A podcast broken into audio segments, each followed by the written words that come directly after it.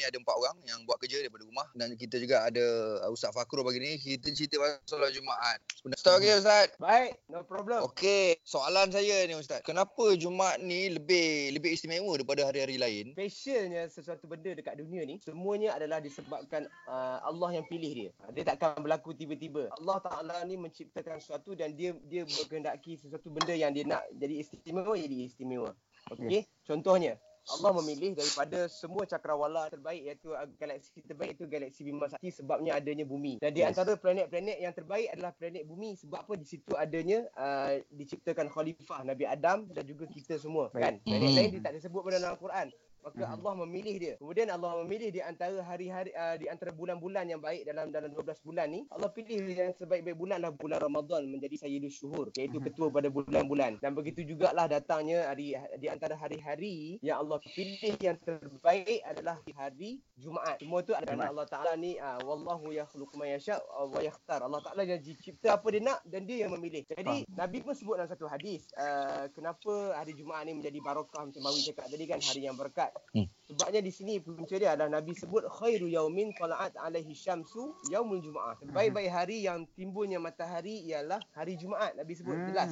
Fihi khuliqa Adam. Pada hari Jumaat ni diciptakan Nabi Adam alaihissalam. Mhm. Wa fihi udkhilal jannah. Pada hari Jumaat Nabi Adam dimasukkan dalam syurga sebab diciptakan. Wa fihi ukhriju minha. Dan pada hari Jumaat jugalah Nabi Adam AS dikeluarkan daripada syurga diturunkan ke dunia. Wala taqumus sa'ah illa fi yaumil Jumaah. Dan tidaklah berlaku kiamat melainkan pada hari Jumaat. Jumaat. Speciality hari Jumaat itu disebut jelas dalam hadis Nabi SAW dan juga dalam hadis lain Nabi sebut Sayyidul Ayyam Yaumul Jumaah iaitu penghulu pada segala hari ialah hari Jumaat. Sebab itulah dia berkat. Mhm. Hmm. Baik, baik, baik, baik. baik. Jadi uh, Ustaz, kita biasa dengar kan orang cakap, "Oi, orang, orang tu meninggal hari Jumaat, ya Allah untungnya dia hari Jumaat dia meninggal." Hari lain macam mana Ustaz? Eh, Kalau boleh pilih kan bagus kan?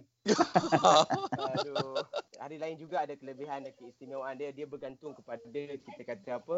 Uh, so mati tu bukan pada hari itu sebenarnya. Yeah. Dia Ya. panggil uh, husnul khatimah. So husnul khatimah ni bergantung kepada yes kalau dia dapat kata hari Jumaat, dia dapat hari Jumaat ada lagi keistimewaan dia.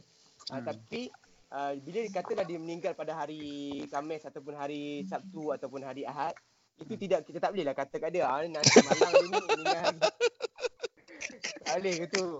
Ah, sebabnya sebabnya ha- di, bila masa dia meninggal tu juga atas pilihan Allah Subhanahu Wa Betul, Taala. betul. apa hikmah dia kalau kita solat Jumaat ni? Apa yang kita Hmm. dapat? Hikmah solat Jumaat ini kenapa dia di, dia disyariatkan adalah tak lain tak bukan uh, Allah sebut dalam Al-Quran ya ayyuhallazina amanu idza nudiya lis-salati min yaumil jumu'ati fas'au ila dzikrillah wa dzarul bai'. Okay, wahai dalam surah Jumaat ayat yang 9. Wahai orang-orang yang beriman apabila diseru kepada kamu untuk kamu melakukan solat Jumaat, fas'au ila dzikrillah.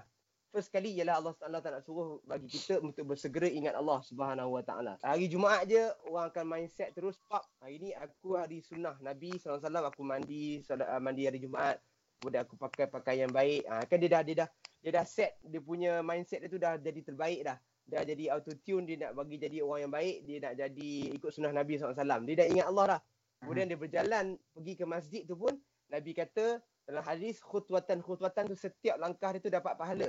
Makin Mhm. jauh dia, makin banyak pahala dia. Tapi jangan jauh sangat.